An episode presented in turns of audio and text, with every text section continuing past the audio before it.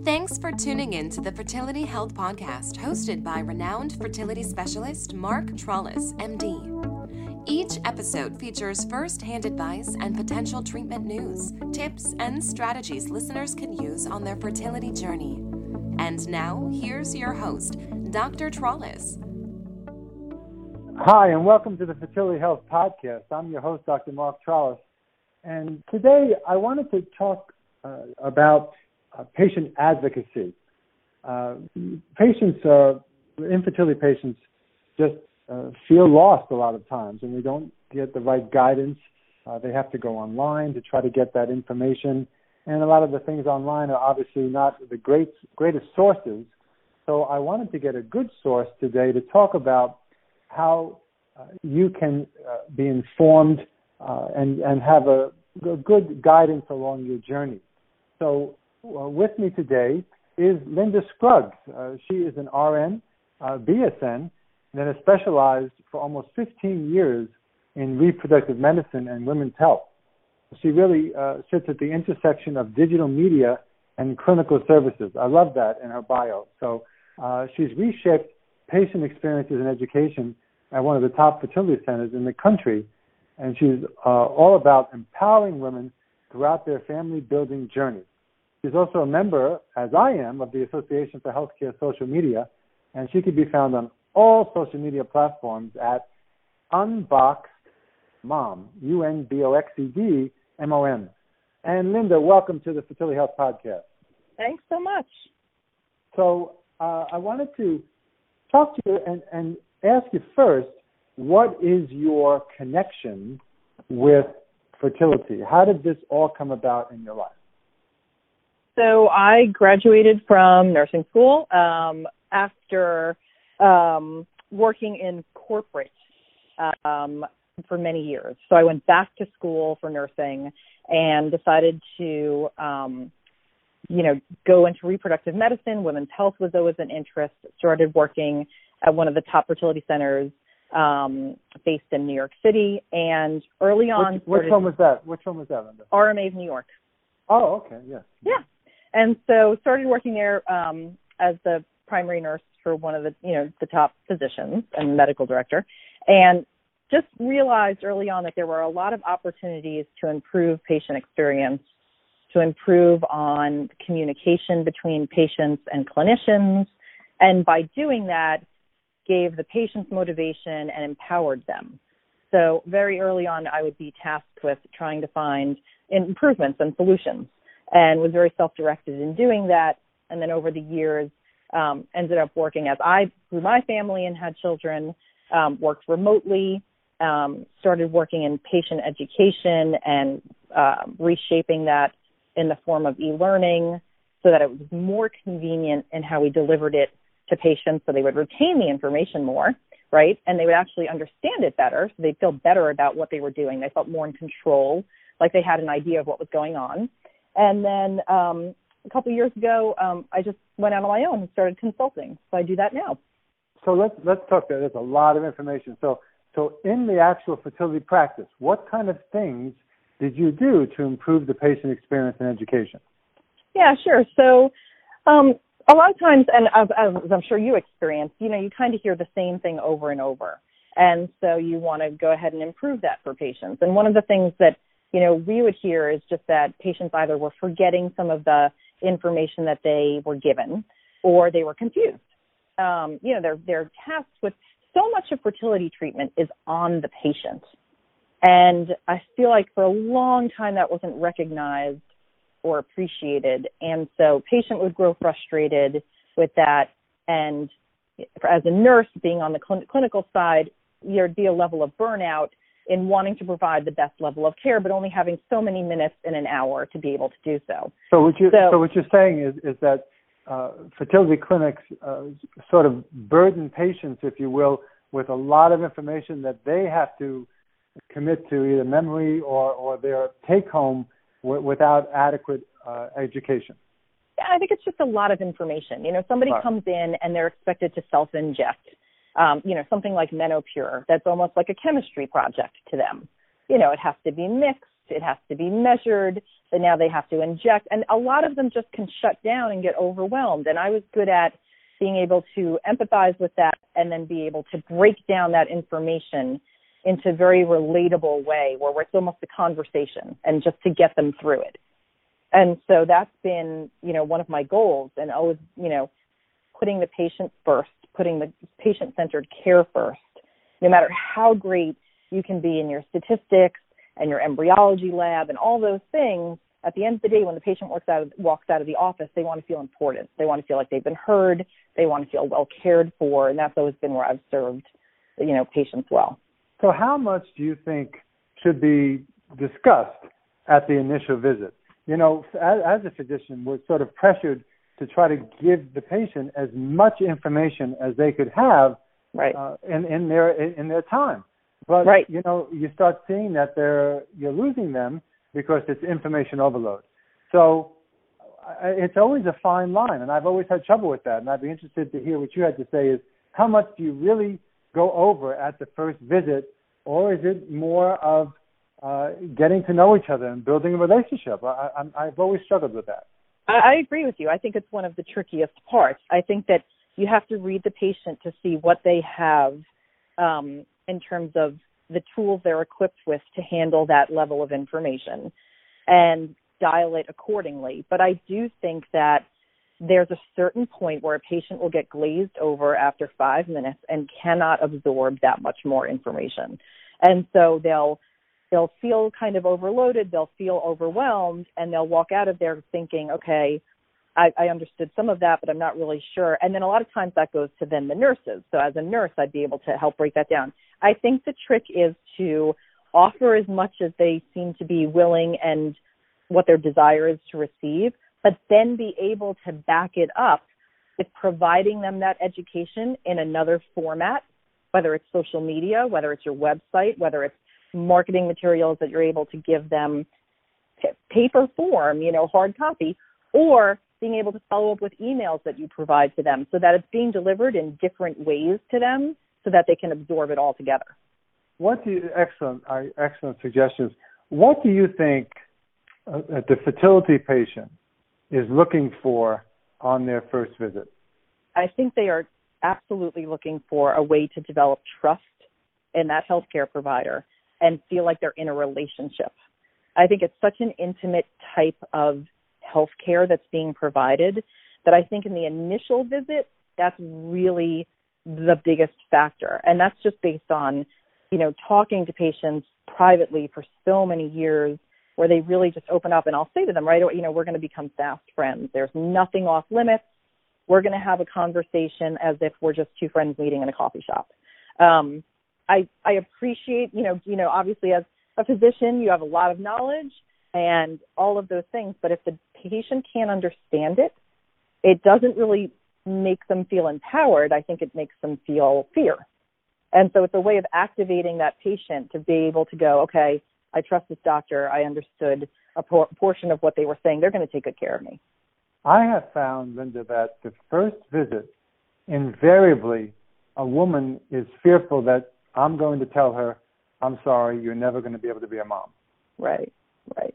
And that, that to me is paralyzing uh, mm-hmm. in, a lot of ways. And so you're looking to reboot, if you will, that, that sure. mindset. They're coming there very afraid uh, and fearful that their arms will be empty the rest of their life.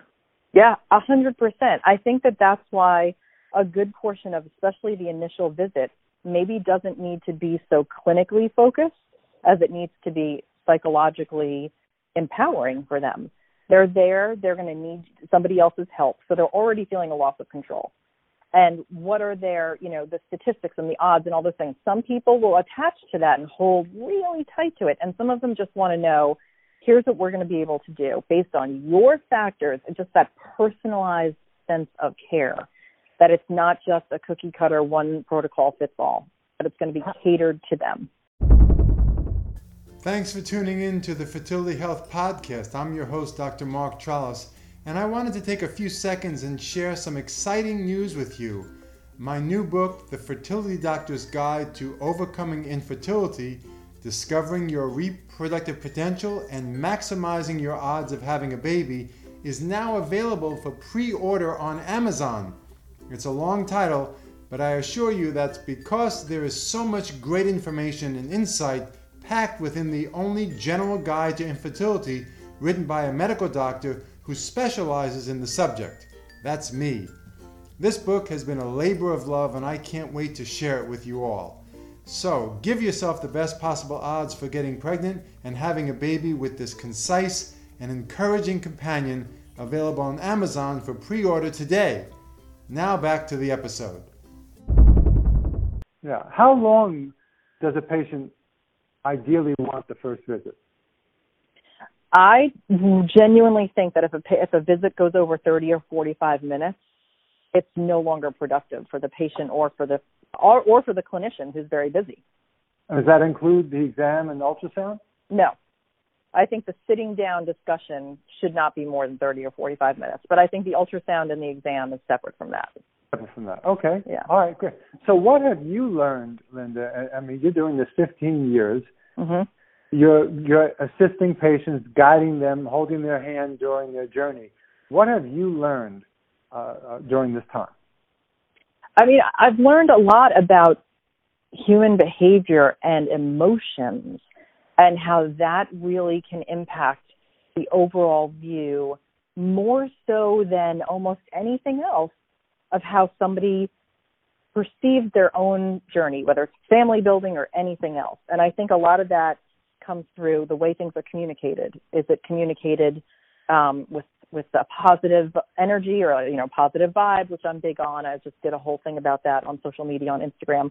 Is it communicated with success stories without hyper inflating hope, but by really keeping that in the forefront? You have to have hope to be able to go through these things, and really being realistic and being completely upfront and transparent. I think the more transparency that's given between the clinicians and patients the more it breeds trust, and that more that trust develops a relationship.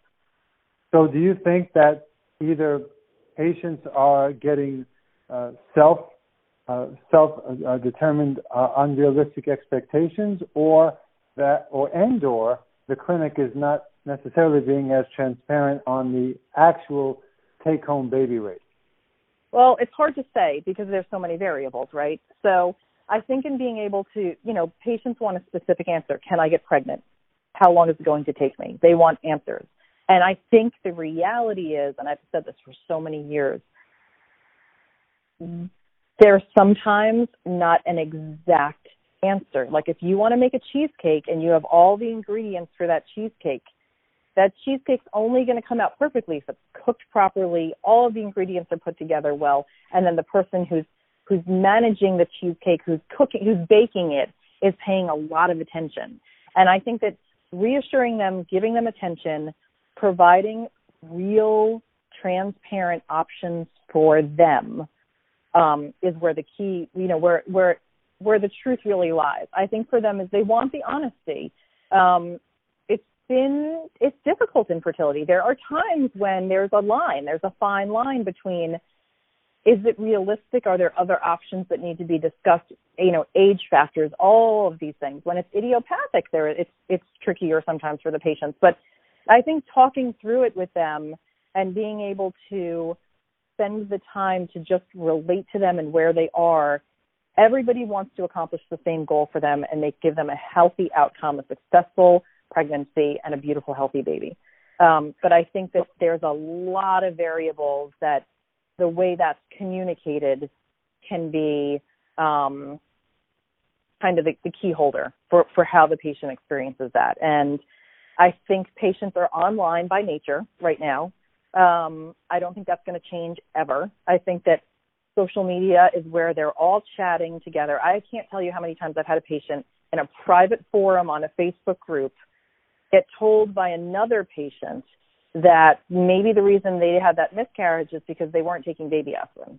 And then that patient goes back to the doctor or talks to the nurse and says, "Well, why didn't you put me on baby aspirin when it just wasn't wasn't needed? There wasn't a valid reason." They don't know the the clinical background behind it, but they heard it online. Right. So I so think the brings, more. I'm sorry. I'm going to say this. This is great information. It brings me to the point of what, in your mind, is the value of social media. I've I've been speaking to a lot of my colleagues and, and other experts in this area, and I wanted to get an understanding from you, Linda, as to what do you think patients are looking for uh, with social media, and what is the responsibility of the healthcare provider using social media? I think there's a great responsibility. I think what they're looking for is a clear, concise communication of learning more, so getting educated, feeling empowered, having communication, seeing some levels of success and things that will help motivate them, and a way for them to feel like they can relate to the experience they're going through and the people that they're trusting. Yeah, yeah, it, it's you know, in some way, it, it's it's a un, um, it, it's an unlocked time for people to be able to get so much information and unprecedented access to their healthcare yeah. providers. But it's also a time where everybody in the world can be uh, can chime in to providing advice, and it can really be overwhelming uh, for the for certainly the new fertility patient. So I, I think it's it's clearly a, a, ma- a major responsibility, and I'm, I'm happy that that you're part of the same society that I am. I'm looking to learn more things about how to use social media. I know you post a lot on empowering patients. I try to do the same, mm-hmm. and it's um it's such a uh, it's it's it's indescribable. I mean, I, I you know my story is well known about 10 years of infertility, and it, it's it's um very much as I've said, it's like cancer. That kind of diagnosis. Uh, you are you are uh, in a in a place that you never thought you'd be. You feel like you're in a, an abyss, uh, and and you just don't know where to turn. Mm-hmm. And the only cure is a baby in your arms. And unfortunately, that's not that that that is not going to happen for everyone. Right. So, uh, uh switching over to the unexplained infertility, do you think that that patients feel they are being pushed more toward aggressive therapy, uh, possibly prematurely, or is it that you know the, the less than 35 year old at 12 months midnight I need to get on fertility treatment because it hasn't happened. You know, is, it is it a combination? You know, that, I'm just interested in hearing what you all have to say. I know patients are devastated, of course, but if a patient conceives uh, and takes a little bit longer without fertility medication, that's actually a win-win. They they spend exactly. less and they're going to be less stressed. So where is this where, where is this opinion coming from? I, I see it a lot, and patients say that, well, my doctor's pushing me to this and, and possibly going to that. And is that is that something coming from the doctor? Is the doctor picking up the vibe from the patient to say, hey, we need to do something here? I can just tell you before you answer that when I tell a patient that uh, maybe you could just wait a little bit longer, um, that isn't always just received as well. Uh, they really right. just, they they want to have uh, they want to know that they're doing something. What are you hearing? I think the messaging is changing, in my opinion, over the years. I think back five, ten years ago, even there was a little bit of that being pushed, um, maybe a little bit aggressively at times, where the patient felt like they weren't really steering it. I think now there's more of a collaborative team effort that's felt and I think there's so many more options now that it seems to me, and we're not going to get into insurance, I assume, where, you know, you have to go through three cycles of an IUI before you can get covered for IVF or what, you know, all those kind of factors. But I think that patients in general, I think millennials want more of a wellness factor, want to feel more involved, and are not willing to just hand over their bodies to say, I want a baby as soon as humanly possible. I think they do want their options. I think it's just a matter of having realistic options and communicating that so that it's fully understood. You know, here's the reality is, you know, based on what the desire is, based on what the responsibility is, and based on what we can actually do, here are the choices. But I think patient choice is a huge factor for empowerment, and I think that's grown significantly. I think back in the day, you'd go into a consult and it would kind of be, okay, this is your age, these are your factors, here what we should probably do. And now I think patients kind of, you know, they want to be able to have a conversation with their doctor where they don't feel like they're just being told, they feel like they're being heard and that they're a part of that decision. Linda, in our remaining moments, speak to patients uh, as a way of helping them prepare for their first visit. What what do you tell them uh, of uh, how to be ready for that first visit? What type of things to bring? What type of questions to ask? Those, those types of things. That's a great question. I am. It's easy for me because I am one of those people that feels better with more information. So I try to go based on like the person who walks in and just wants to know everything possible. Um, you could kind of describe it as type A. And so what I usually say for patients is that write down a list of questions that are most important and make sure that if there's 10 questions that are most important that those are answered and go with your gut feeling of how you feel after you've talked you know you've talked and you've met and go through obviously the the clinical side of things, what the concerns are, but really go into that appointment deciding what's most important. If priority is timing, you you know, you woke up, you've been career driven, and you've decided that you need to be pregnant as soon as humanly possible. Let that be known. Don't shy away from having these difficult conversations. If it's more of I'm afraid how this is going to, you know, impact my relationship with my partner, and we're not in such a rush, but we're just scared, well, then there's a discussion to be had about, okay, here's here here are some of the options. So I think having some way of of guiding the conversation based on what they bring to the table, based on what you can provide, is, is where it can be a, a productive and great first consultation.